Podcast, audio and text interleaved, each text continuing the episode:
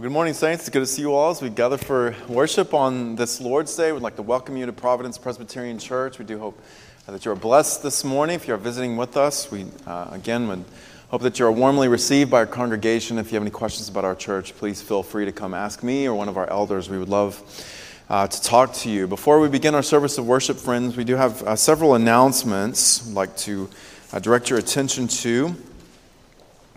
Um, this is not in the bulletin uh, uh, yet, but I do want to let you all know that if you're in need of hearing aids or a hearing device to help listen to the sermon, to the worship service, we do have those available at the, at the table, the audio and uh, visual video table in the back. So please let us know if you need that. Also, we have translation services available for you if you need that uh, as well. As you can see here, we will celebrate the sacrament of Holy Communion uh, this morning. There will be no fellowship meal and no evening service uh, tonight. No fellowship meal after the service today and no evening service uh, tonight.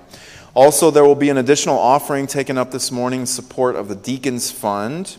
And if you brought non perishable food items to donate to the local food pantry, please uh, put them in the boxes provided in the narthex uh, out, out front. And thank you for donating. Also, beginning this week, you may notice that there's an insert in your bulletin uh, about foreign missions. This week, we will uh, be talking about and giving announcements out about uh, the various types of ministries that our, our thank offering goes toward, our worldwide uh, it goes towards worldwide outreach, which consists of uh, several different ministries. And so one of them is foreign missions. So this week is foreign missions. So please, if you have time, take a look at this. Next week will be home missions, I believe. And then we talk about Christian education. Uh, in the month of November, November every year, uh, our denomination takes, takes up what is called a thank offering. And so the idea is that this is giving above and beyond your normal giving uh, as you're led by the Lord, of course. And that money goes towards worldwide outreach. Worldwide outreach in our denomination pays for our missionaries who are sent out into uh, other parts of the world. It pays for home missions, church planters, church planting activities, and it pays for Christian education. And so, like our magazine, our denomination's magazine, um, other Christian education materials are paid for uh, by this offering. And so uh, please consider to give to this. We will take up a special offering uh, the week of Thanksgiving, but you are certainly welcome to give towards the thank offering. Uh, before then, just make sure that you write it on your memo line or please use one of the envelopes available to you in the back. Um, and, be, and be in prayer for our church as we, as we take up this offering for uh, foreign missions, home missions, and Christian education. Uh, also, please save the date. Our Christmas banquet will be held on Saturday, December 2nd at 5 p.m., so that's coming up uh, rather quickly. So please uh, reserve that day uh, for this. We would love to ha- have everyone join us uh, for that. Also, um, if you would, please keep on your minds and your hearts the various prayer requests that are listed there in the insert in your bulletin. This week, our family of the week is the Agron family, so please pray for Val and Jeanette, and pray for Johan, Bea, and Samantha uh, this week. A couple of items to note. Uh, you may have seen the email from uh, our sister Kay that came out earlier this week. Her sister in law, Arlene Rogers, uh, has passed into glory. She died this week and has gone on to be with the Lord. So please pray for uh, Kay and for the family as they mourn her loss. Also, uh, Eileen Vanderlee has passed into glory as well this last week. Eileen uh, was one of our elderly uh, sisters. Uh, she was living in uh, Midland. Uh, she had been a member of our church for some time, although many of you probably have never met her. but she was a member of our church um, for many, many years. Very sweet lady. She was living in Midland. she passed away this week. And so please pray for her family and um, pray for the service which will be held on November 11th at St. Matthew's Episcopal Church in Austin. So that's November 11th, St. Matthew's Episcopal Church in Austin at 2 p.m. So she had been worshiping there uh, because she was unable to come here for some time. She had been attending there with her son, and so uh, they will be having the memorial service there. But please pray for these families who have lost uh, loved ones uh, during this time. Well, friends, I believe that takes care of all of the announcements we have gathered here in the name of Christ to worship the only true and living God. As the music plays now, let us prepare our hearts to worship Him.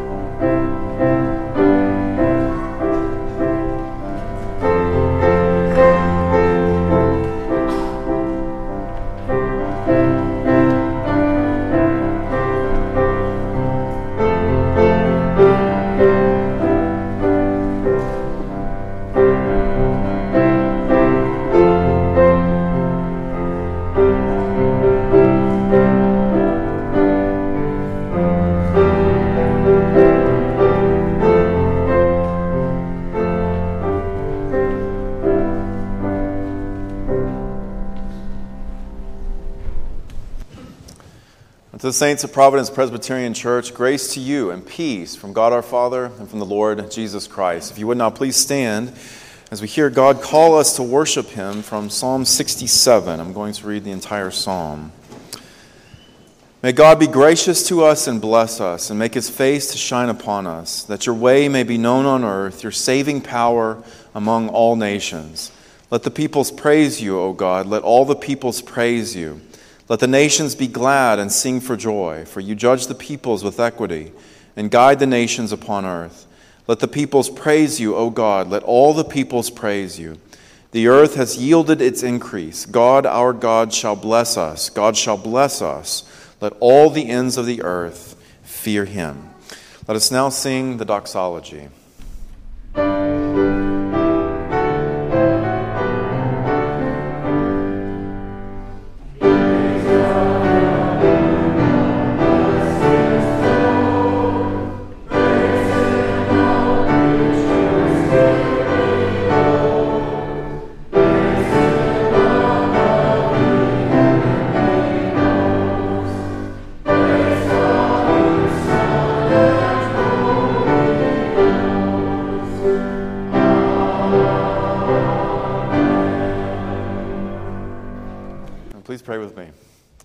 Father and our God, we thank you, O Lord, that you have made us part of your eternal kingdom, that we are the adopted sons and daughters of the God of heaven and earth through faith in Christ and by virtue of our union with him.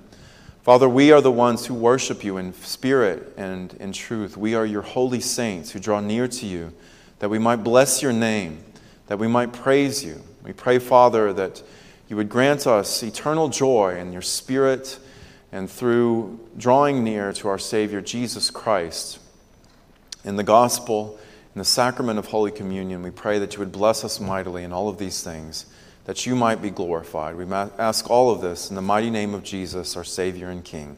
Amen. You may be seated.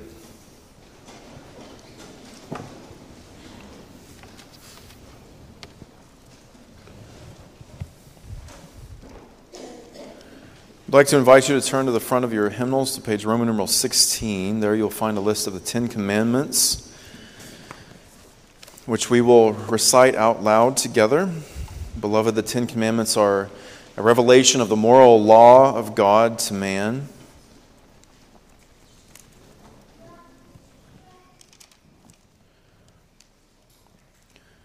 The Ten Commandments, God's moral law, they serve as a faithful guide to the Christian on how we are to live, how we, to are, how we are to magnify Jesus, whether by life or by death. And so let us remember. Uh, let's remember this as we read through the Ten Commandments and let us seek God's mercy and forgiveness in Jesus Christ alone. And God spoke all these words, saying, I am the Lord your God, who brought you out of the land of Egypt, out of the house of slavery. You shall have no other gods before me. You shall not make for yourself a carved image or any likeness of anything that is in heaven above, or that is in the earth beneath, or that is in the water under the earth. You shall not bow down to them or serve them. For I, the Lord your God, am a jealous God, visiting the iniquity of the fathers on the children to the third and the fourth generation of those who hate me, but showing steadfast love to thousands of those who love me and keep my commandments. You shall not take the name of the Lord your God in vain, for the Lord will not hold him guiltless who takes his name in vain. Remember the Sabbath day to keep it holy. Six days you shall labor and do all your work. But the seventh day is a Sabbath to the Lord your God.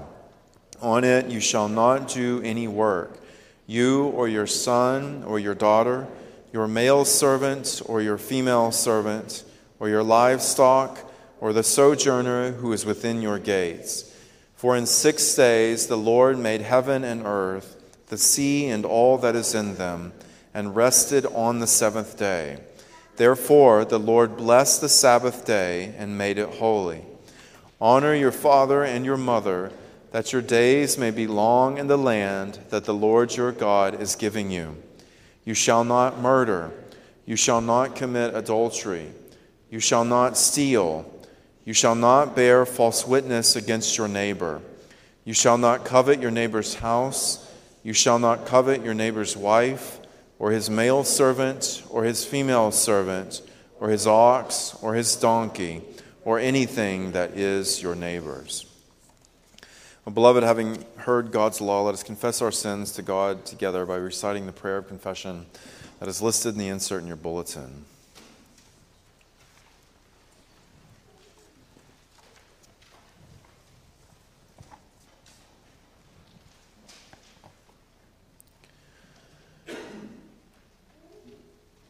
Heavenly Father, you are full of goodness and mercy, and we are full of sin and all kinds of iniquity. Against your holiness, our sins are like filthy rags. We are altogether vicious and corrupt.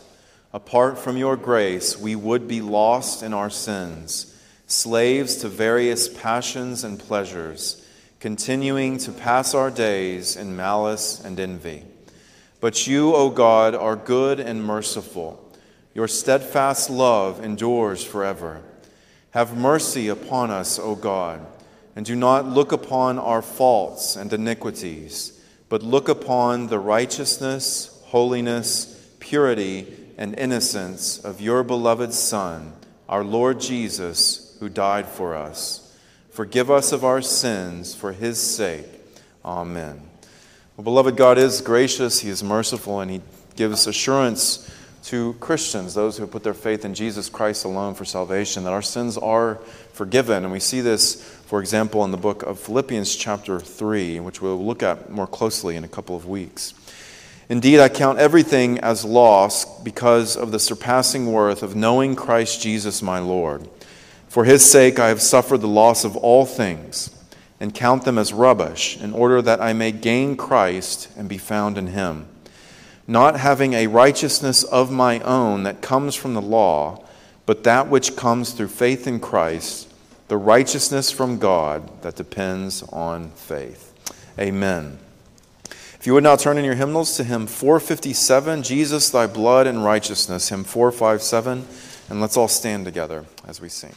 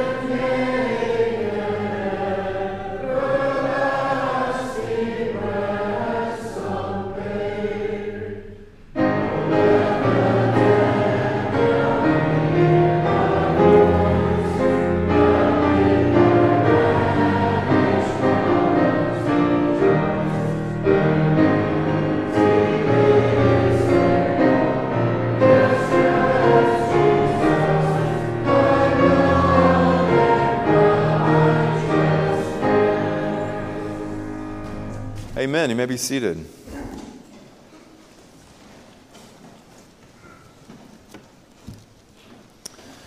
I'd like to invite you now to turn in your Bibles to the book of Philippians.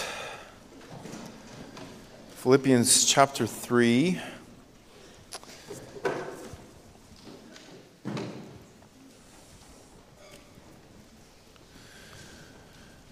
This morning we are going to consider Philippians chapter 3, verses 1 through 3. And so we're starting a new chapter, and also uh, some new themes are going to be introduced in this chapter. So, Philippians chapter 3, beginning in verse 1. And beloved, before we be, hear God's word, if you would join your hearts together with me in prayer. Let's pray together, friends.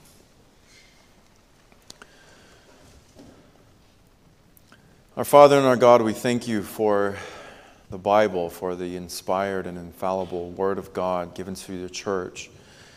This Bible that has been called by some the love letter of Jesus Christ to his bride. So we thank you for these words. We thank you for living and active nature of the Word of God. We thank you for the gospel. We pray, Father, that as gospel goes out from the mouth of your servant this morning, we pray, Father, that our hearts would be subdued, that we would humble ourselves before the majesty of Jesus Christ, that lost sinners would be converted to the praise of your glory, and that this word would not return to you void. We pray, Father, that you would advance your kingdom through the preaching of the gospel, for we ask this in Jesus' name. Amen. Philippians chapter 3, beginning in verse 1, beloved, this is the word of God. Finally, my brothers, rejoice in the Lord. To write the same things to you is no trouble to me and is safe for you. Look out for the dogs. Look out for the evildoers. Look out for those who mutilate the flesh. For we are the circumcision, who worship by the Spirit of God and glory in Christ Jesus and put no confidence in the flesh. The grass withers, the flower fades, but the word of our Lord remains forever. Well, as much as Paul talks about joy and rejoicing in this letter, which he does, he talks about this uh, many times throughout this letter. You might, one might get think that nothing could possibly get Paul angry, that nothing could arouse his anger. He seems to be always joyful and rejoicing, which he was. And so nothing could uh, get him to show any type of strong emotion, at least negative emotion. In fact, in verse 1, he says again, Rejoice in the Lord. So we see it again here in this section. Rejoice in the Lord. Have joy in the Lord.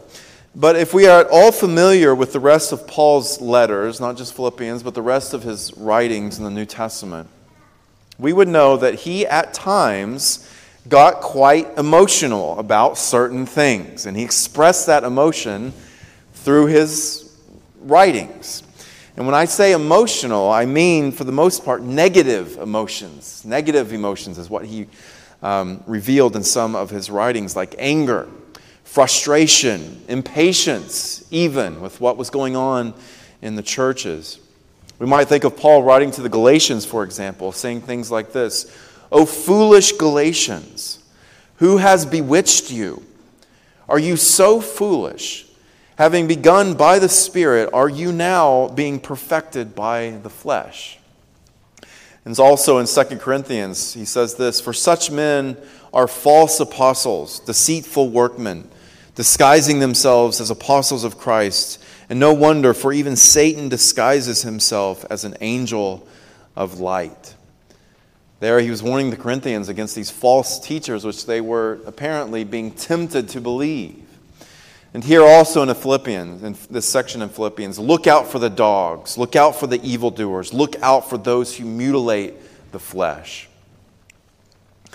Now, in Philippians, this harsh language is somewhat jarring because it comes right after the exhortation from Paul in verse 1 to rejoice in the Lord. Rejoice in the Lord. Again, he repeats it again rejoice in the Lord. Then he says, look out for these horrible people, these dogs, these mutilators of the flesh. Now, before we get into this, we should understand that when we see such coarse language in Paul's writings, it's there for good reason. Paul was not one to fly into fits of anger for no good reason at all. In fact, that's the mark of a, a, good elder, the requirements for an elder, that he would not be violent but gentle. He's not prone to being thrown into fits of anger for no substantial reason. This was not Paul. Rather, Paul was justified in his frustration in his indignation, in his anger at times. In both the Corinthian passage and the passage from Galatians, it appears that the members of the churches were being tempted to believe and to follow false teachers. They were actually being drawn into false teaching. And the, they were being drawn into the lies coming from false teachers. And so he got quite emotional. He got quite upset, quite angry even at times because they were believing these things. If they were to do this, the churches, the members of the churches, then they would be running the risk of falling into a spiritual catastrophe. Paul cared for them. If they began to believe these things, they would be putting themselves in spiritual danger. And so he uses harsh language at times to get their attention. If you saw your friend, a close friend, a close friend of yours, distracted by his phone and was about to inadvertently walk in front of a speeding bus and flatten him because he was not paying attention, you would not simply casually tell him to look out. You would not withhold your emotions at that point. His life is in danger. So, what would you do? You would say, Stop, look up. You would call out his name. He's, he's about to die, possibly. This is, what, this is where this emotion comes from, from Paul. He cares about the church. He cares about what they might be tempted to do, what might, they might be tempted to believe, and so he wants to get their attention. Look out, beware of these people, beware of this type of teaching. Now, this is something of what Paul was doing here. There's no evidence, though, that the Philippians were anywhere close to this, the kind of state that the Galatians were in or that the Corinthians were in. There's no evidence that they were close to believing in false teaching. But he did want this church to be aware of them, to beware of them. He says, Look out. He repeats it three times. Now, this is not a casual call. Again, it is a stern warning about false teaching. And so he tells them to look out, beware, look out, be warned. It's out there, and you are prone to temptation. And so look out for it. Now, like any good preacher, Paul begins this section by saying, finally, as if he were about to conclude when he actually wasn't about to conclude. He has much more to say after this. And so he says, Finally, my brothers, rejoice in the Lord. To write the same things to you is no trouble to me and is safe for you. Now, Paul is essentially saying here, bear with me for a moment in repeating myself. It is safe for you to hear this. Or we could say it like this It is good for you to be reminded of this in order to be safe. And so bear with me for a moment as I repeat myself and remind you of these certain things here. Now, what was repeated here? Well, we're not it's not entirely clear. It may be that he was referencing the opposition that he mentioned in chapter 1. Remember, there he said, Do not be frightened by your opponents. Maybe the opposition that he was talking about there were the false teachers that he talks about here. Although Paul does seem to be talking about a possible form of opposition here. He says, Beware of them. It doesn't seem like they've already entered into the church. They had not arrived yet, but they were out there. Chapter 1, however, seems to be talking about a present opposition. Maybe it was coming from the Roman government or the Roman culture. He says, Do not be frightened by your opponents that are presently there. And so it may have been the false teaching that uh, he's repeating himself about here, but not likely based upon what's here. Or it could be that what is repeated is the call to rejoice in the Lord. Rejoice in the Lord in the midst of suffering. Rejoice in the Lord even as you look out for false teaching. Rejoice in the Lord. Whatever Paul was talking about is being repeated. These same things. It's nevertheless, it's good. It's safe for us. It's good for us to hear these things. It's, it's a good thing in general apart from what we have here, to be reminded of things over and over again because we often uh, forget. And so it's good for us to hear this overall message. Rejoice in the Lord as you watch out for false teaching and the false teachers who bring it. That's the message. Now, it might seem contradictory to think that we should arm ourselves against spiritual opposition like this with joy. That may not be the first thing that comes to your mind when you're hearing the words, look out, beware.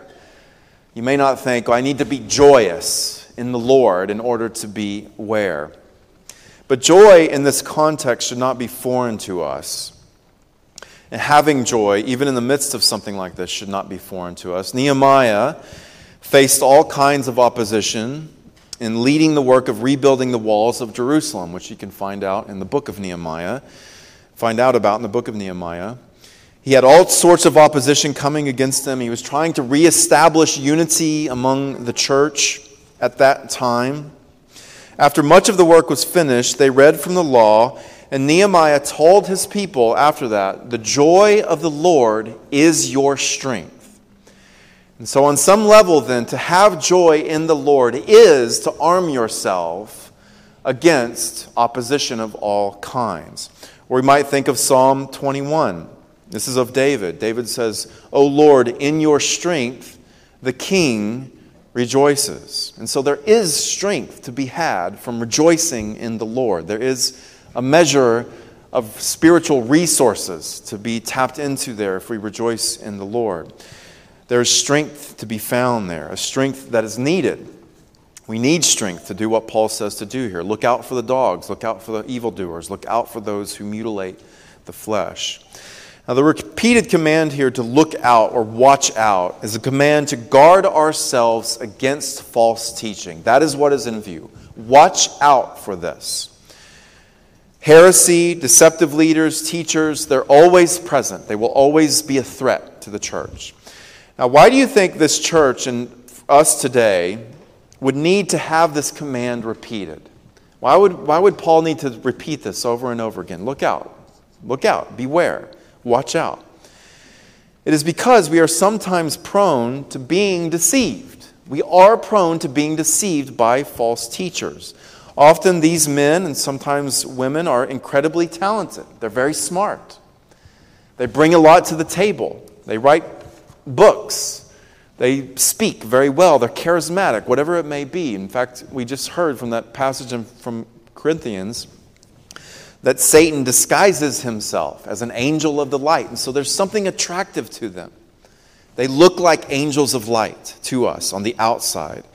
And so, like a costume, these false teachers appear on the outside to be something they're not.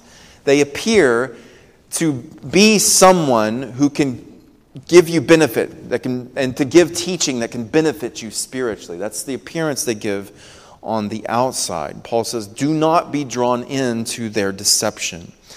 Now, in order to fully understand the dangerous attraction that the, the, the false teachers in Paul's day had, we need to figure out who they were. Who were these false teachers that Paul was talking about in particular? Well, he calls them dogs, he calls them evildoers and mutilators of the flesh. Now, today, if we called someone a dog, or if we were talking about someone and we say they're like a dog, or they're an evildoer, we would most likely be referring to their immoral behavior, would we not?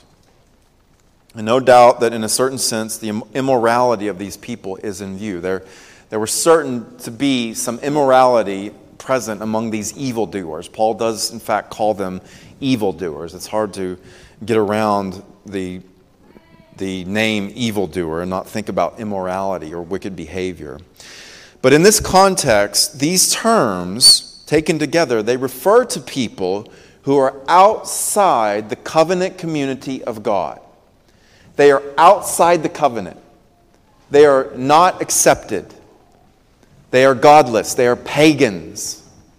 They have not been adopted into the family of God. They lack faith in Christ, and because of this, they are like the Gentiles of old, the Gentiles of the old covenant. They had no God, they, had, they did not have the promises of God, they did not have the law of God, and therefore they were immoral because of those things. But the point that Paul is getting across here, I think, is that they're out, these people he's talking about are outside the covenant community. When Jesus said to the Syrophoenician woman, she was a Gentile woman in the Gospels, she said, he said to her, It is not right to give the children's bread to the dogs. Now, she was looking for mercy from Jesus. She was looking for healing from Jesus for a member of her family. And Jesus, as we know from what we're told in the Gospels, we're told that he was sent primarily to the lost sheep of Israel. He was sent in his mission to retrieve the lost sheep of the house of Israel. The gospel, of course, mercy of God would go out to the Gentiles, but that would come later in its fullness after Christ died. At this point, though, in his ministry, he could say things like this It's not right to give the children's bread to the dogs.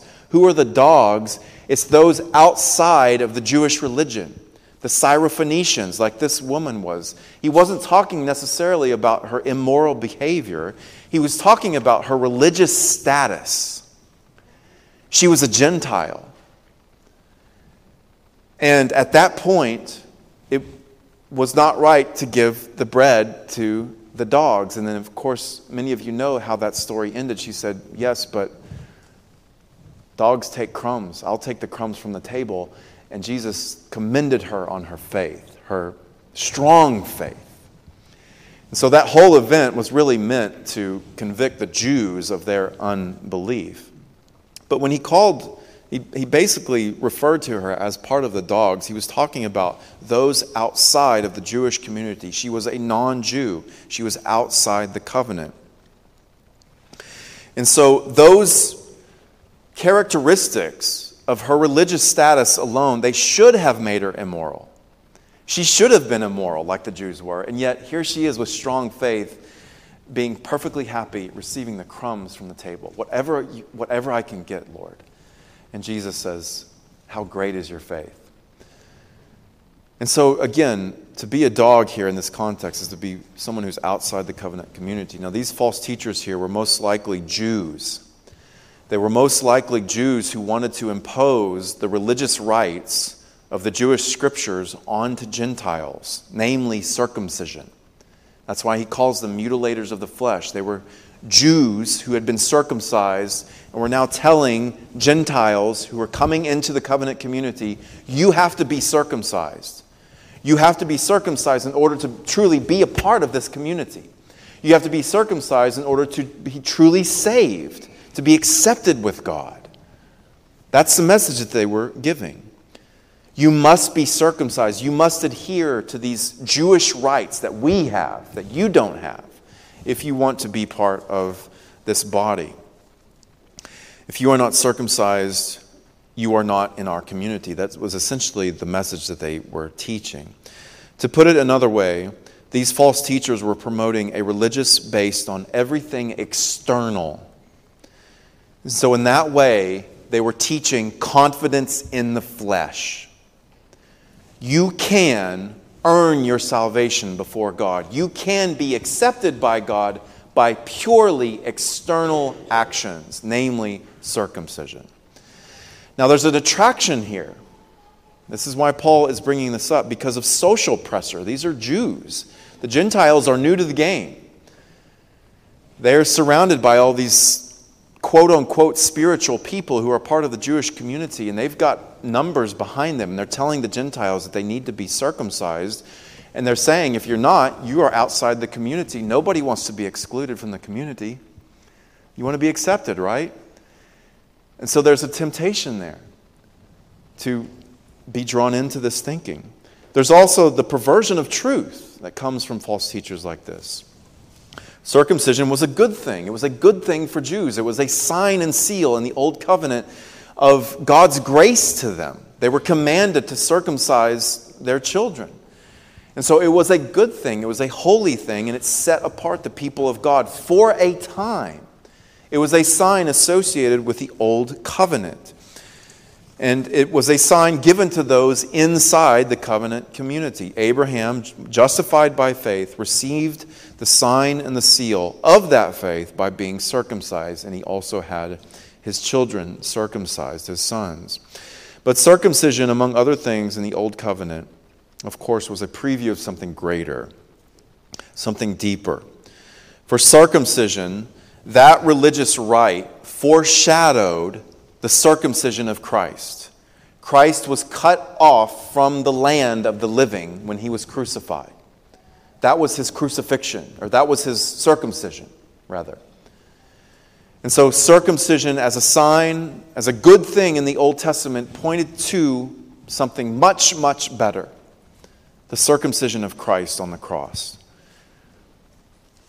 And he did that, so he went through that circumcision so that Gentiles might be made part of God's covenant community. And so the only obligation in the New Testament, then, because Christ has died and was raised, the only obligation to be part of the community of God's covenant people is faith in Christ. That's it. That's the requirement. Believe in the Lord Jesus Christ, and you are accepted with God. You are part of the covenant community, you are part of his family. Faith in Jesus Christ. That is what is required. There is a new event, a new movement in history. It's the, it's the crucifixion, the resurrection of Jesus Christ in this present age. And so, with the work of Christ on the cross, as he fulfilled the law, what did he do? He did away with those aspects of Jewish law circumcision, animal sacrifices. He's fulfilled them, he's done away with them. They're no longer needed because Christ has died and was raised. Now, what do we have? New signs. Baptism, a bloodless sign that comes not only to the boys in a family, but to the girls as well. And not just to Jews, the Gentiles. Whoever has faith in Christ and their children. The Lord's Supper is a new sign given to, given to the covenant community of God's people. And therefore, for anyone to try and impose this external rite, this merely external act, circumcision, as the only way to God and his people, Paul says elsewhere that that nullifies the grace of God revealed in Christ. It eliminates it. It evaporates it, it destroys it. And we'll look at this more. To demand in any fashion that people must go through an external rite purely in addition to or even apart from faith in Christ is to nullify the work of Christ, and it is false teaching. And the last time I checked, that is blasphemy. I think you can see now why Paul is worked up at times about these things. It is a direct assault on Jesus Christ and what he's done. It's not to be toyed with, it's not to be played with. Look out. Watch out. Any religious system that imposes a salvation by works of the law nullifies Christ. Watch out for it. I hope, again, I think we can see now why Paul gets into this mode at times. We have Christians believing things like this. Christians believing that they, they have to be circumcised, otherwise, they're not in the community. Paul calls these people mutilators of, the mutilators of the flesh. In demanding circumcision, they were acting more like pagans. Pagans practiced all types of self harm, self mutilation, and their godless religious practices. And so Paul says, You're more like them. You're more like pagans harming themselves before their dead idols. To put it bluntly, Paul was saying that these so called Judaizers, and that was the name that they were given, these so called Jews who boasted in their Jewishness, boasted in their circumcision, as signs of being included among God's people. In their very boasting of these things, they showed that they were actually outside the covenant. By their boasting in their Jewishness, by their boasting in their circumcision, by their trying to impose external rites on the church, they showed that they were the ones outside. They were the ones who were not adopted. They were not part of God's people. They were not true sons of Abraham. Now, who is? They were the dogs. You see that there. Well, who is? Who is part of the covenant community? If they're the dogs, who is? Well, it's all those who trust in Christ alone for salvation. What a beautiful message that is. Simple. Anyone can understand it. Children can understand this. Believe in the Lord Jesus Christ and you will be saved. You will be accepted by God. As Paul says here, we glory in Jesus Christ. That's who's in. That's who's part of the covenant community. We do not put confidence in merely external things. We do not trust in our tradition. We do not trust in our good works. We do not trust in our family history. We do not trust in our social status. We do not trust in our politics. All of that, all of it, is confidence in the flesh. That is not what we trust in. We trust in a person, the Lord Jesus Christ. We trust in Christ crucified. We put our faith in Him and in the sufficiency of His blood and in nothing else. That is what false teachers do. They spurn the work of Christ, they spurn the sufficiency of the blood of the God man spilled on the cross in all its forms. And so, with this distinction in mind about what Paul is talking about, the dogs, mutilators of the flesh, they're the ones outside the community because they bring this false teaching into the church. Faith in Christ, trusting in his work, this is what Christians do. Those who believe in Christ seek to serve him, to obey him, whether Jew or Gentile. Christians can say with Paul here, we are the circumcision. We are the people of God. Jews and Gentiles. Isn't that amazing? Now, we may not feel the force of to say something like this 2,000 years from this letter, but I guarantee you, uh, to say something like this to people who are surrounded by a Jewish community so close to Christ's crucifixion, so close to the way they practice things for thousands of years, to say that we are the circumcision and they are not, that would have been a very powerful thing indeed, but that is who we are. We are the ones set apart by God. We are God's children. We are Abraham's seed. We are the holy ones. We are. Not these false teachers, not those who would prescribe works of the law or external works in order to be saved. That runs right up against what we believe and actually threatens it. We are the circumcision. We are God's covenant people, not because of anything we have done, but because and not because of anything in us, but only because of what Christ has done and because of who he is. And so, faith in Christ, the new covenant community, it excludes any promotion of religious externalism, confidence in the flesh. It denies it completely. Do this and you are in. Do this and you will be saved. Don't do this and you are out. Don't do this and you won't be accepted with God. That's externalism.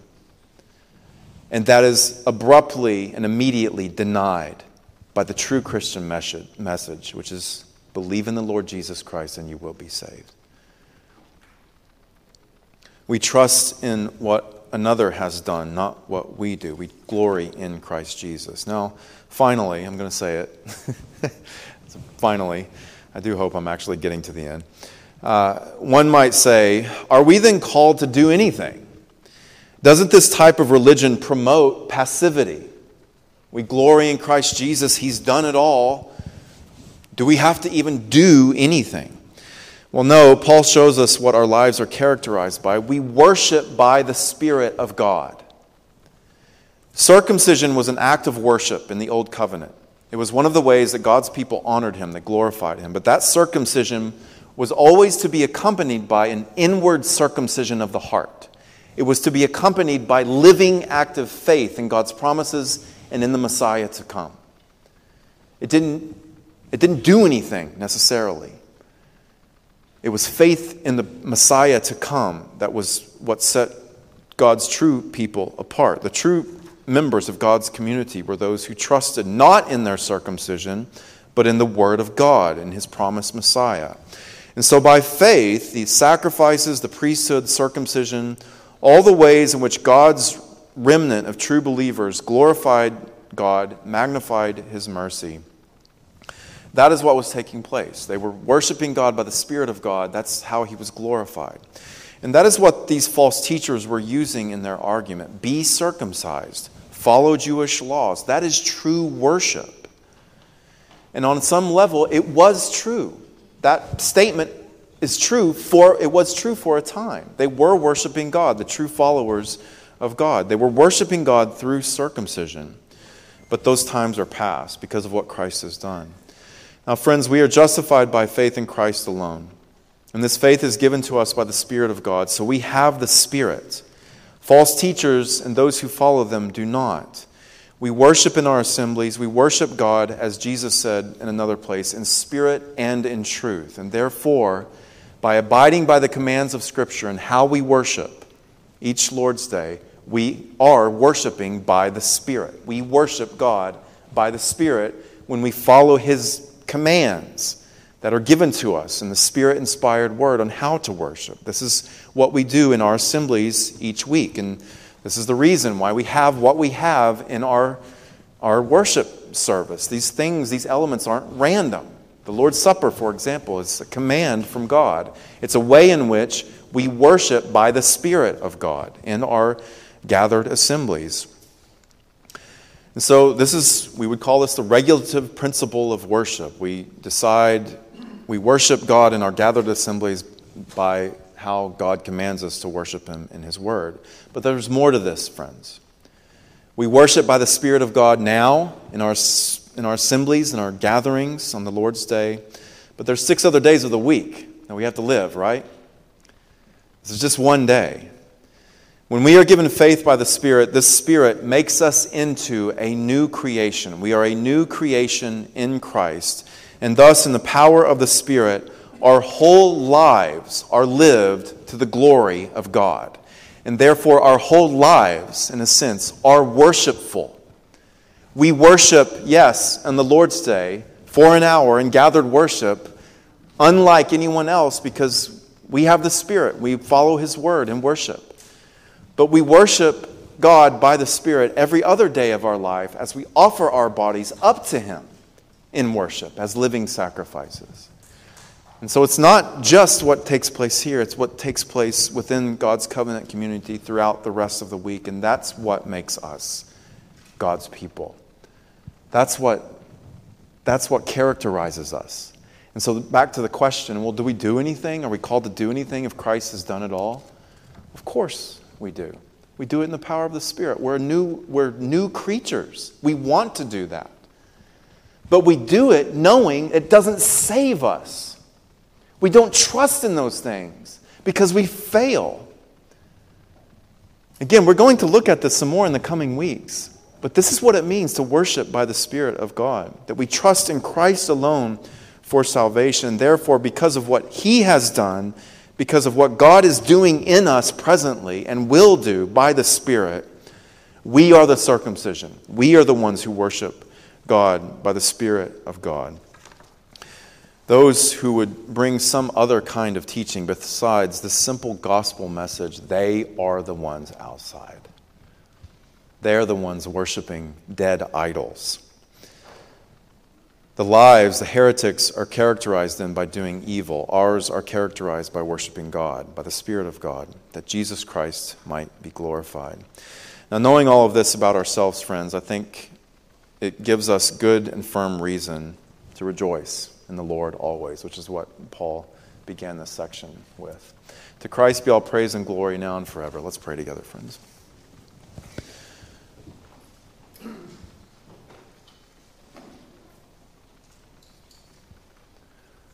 Our Father and our God, we thank you for the deposit that you've given the church, the deposit of the gospel, this precious treasure uh, that is priceless, that cannot be purchased, but has been given to the church to protect, to guard against false teaching, and to teach in its purity, in its fullness, and its simplicity. So we pray, Father, that you would help the church to do this. We pray, Lord, that you would help us to beware of false teachers and not to be tempted uh, by the false teachings that come to us by way of their writings, by way of their speeches. And, and Father, we do pray that you would help us all to truly to trust in Jesus Christ alone, to trust in him alone for salvation, and to understand that because of what he has done, because of who he, who he is, and who we are in him, that we are the holy people of God, the circumcision, Abraham's true seed. Father, do this good work in your people to the praise of your glory. Father, we do pray for the nations of the world, for our missionaries whom you've sent in. We pray, Father, that they would worship by the Spirit of God and that your grace would be upon them. Father, be with our home uh, missionaries, our church planters, and all those who labor to raise up new church plants. Father, bless them and keep them. We pray for our civil leaders. We pray, Father, that you would be merciful to them and grant your grace to them that they would serve in keeping with uh, your holy laws, that they would serve in a manner that would provide for the gospel to go forth unhindered without any obstruction. We pray, Father, that you would be with the church, that she would remain faithful to her calling in the midst of a, a crooked and perverted generation. Father, we do pray for the needs of our church. We pray, Father, that you would bless Providence Presbyterian Church and all of our members. Father, we pray that you would richly provide for us all that we need to enjoy and that we would be content with what you give and be generous and ready to share with all. Father, we lift up to you those who face trials of various kinds. We pray for those with cancer. This morning we pray for Jim Witt, Jim Witt William Scott, for John Burleson. Father, we pray for Dorothy and Kay, and Joyce, and for Jean, Hal, Alan, Cornelia. We pray for Hikari and Rosalie. We pray, Father, that you would bless the elderly among us and that you would uh, draw near to them. Remind them, O oh God, that their inner person is being renewed day by day and help them to worship you by the Spirit of God. Father, we lift up to you those who grieve as we pray for the family of Eileen Vanderlee and for Arlene Rogers. We pray, Father, that you would comfort them by your scriptures, by the gospel, and by your Spirit. We pray, Father, that you would show compassion to them. We thank you for the faith that you've given these uh, ladies, and we thank you that they are at home with the Lord. And we pray, Father, that you would wipe away every tear from our eyes as we mourn their loss. Father, we lift up to you those who have specific needs we pray for the Okorafors who are looking for a home. We pray for the Broccolos who continue to serve their daughter Autumn and one another. Father, we pray for Iona Engelbrecht. She approaches the time of her surgery. And for Claire Deasing, Diane Reardon, for the Jerry and Kyle Nielsen, and for Linda Nelson. Father, give them physical strength and spiritual strength through all that they face. Father, we pray for our work in Ukraine, for those uh, churches are experiencing much suffering and persecution. We lift up to you our expectant mothers. We pray for Amanda Potts. We pray for Chris Doobie and her family, and for the Milums, and for Kay Johnson and her family, and Eileen's family. Father, bless them all as they uh, grieve, but we pray that you would help them to grieve as those who have hope, for we do not grieve as those who do not have hope. Father, we lift up to you the Agrons this morning. We thank you for the faith and Uh, that you've given to them. We thank you, Father, for Val and Jeanette, Johan, Bea, and Samantha, for their many years of service at this local body. We pray, Father, that you would abundantly provide for all of their needs. Continue to unite their hearts together in love. We pray that you would knit their hearts together, that they would serve one another in love. For Val and Jeanette in their marriage, and as they lead their children, and for their children as they seek to humble themselves before their parents. Father, we pray for Johan in California and for Bea in uh, the Northeast. We pray that you would bless them and draw near to them and provide for all of their needs. We pray for Samantha as she finishes school. Father, thank you for the Agrons. We pray that you would fill our hearts with compassion, that we would serve them and continually pray for them. Father, we thank you that you hear and answer our prayers and that we can trust in you for all things. For we commit all of these things unto you through our Savior, Jesus Christ, who taught us to pray, saying, Our Father in heaven, hallowed be your name. Your kingdom come, your will be done, on earth as it is in heaven. Give us this day our daily bread, and forgive us of our debts, as we also have forgiven our debtors. And lead us not into temptation, but deliver us from evil. For yours is the kingdom, and the power, and the glory forever. Amen. Well, beloved, if you would now uh, turn to page, uh, or let us, as the deacons come forward, let us now. Uh, uh, take up the collection as the opportunity for us to uh, respond to the gracious message of the gospel with our free and gracious and generous giving. May the Lord be pleased to use our sacrifices for his wise ends. Amen.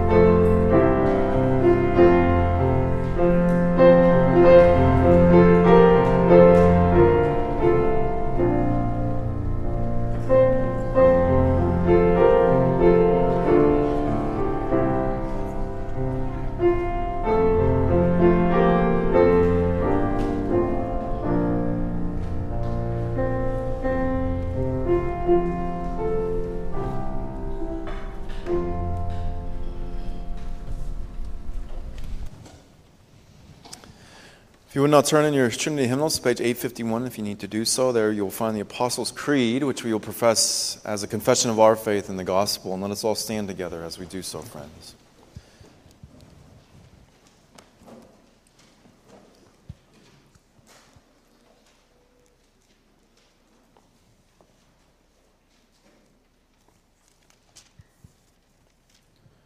Christian, in whom do you believe? I believe in God the Father Almighty, maker of heaven and earth.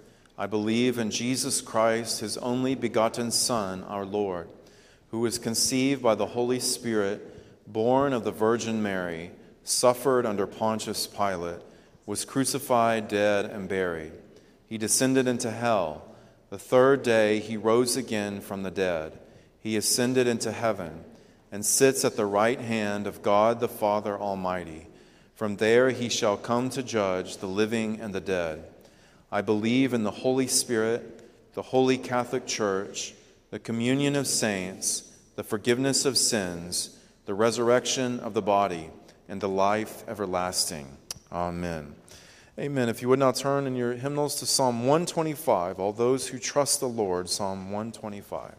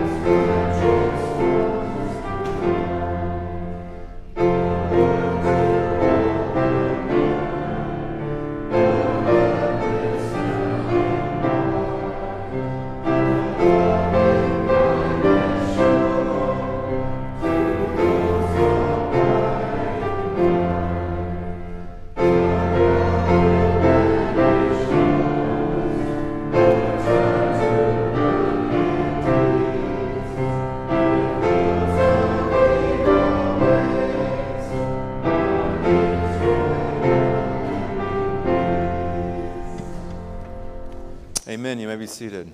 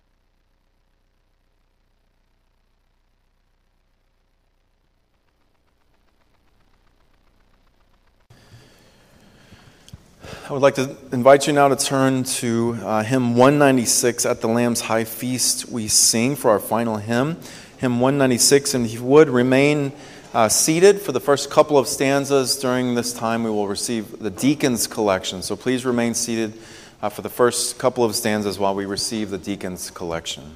196.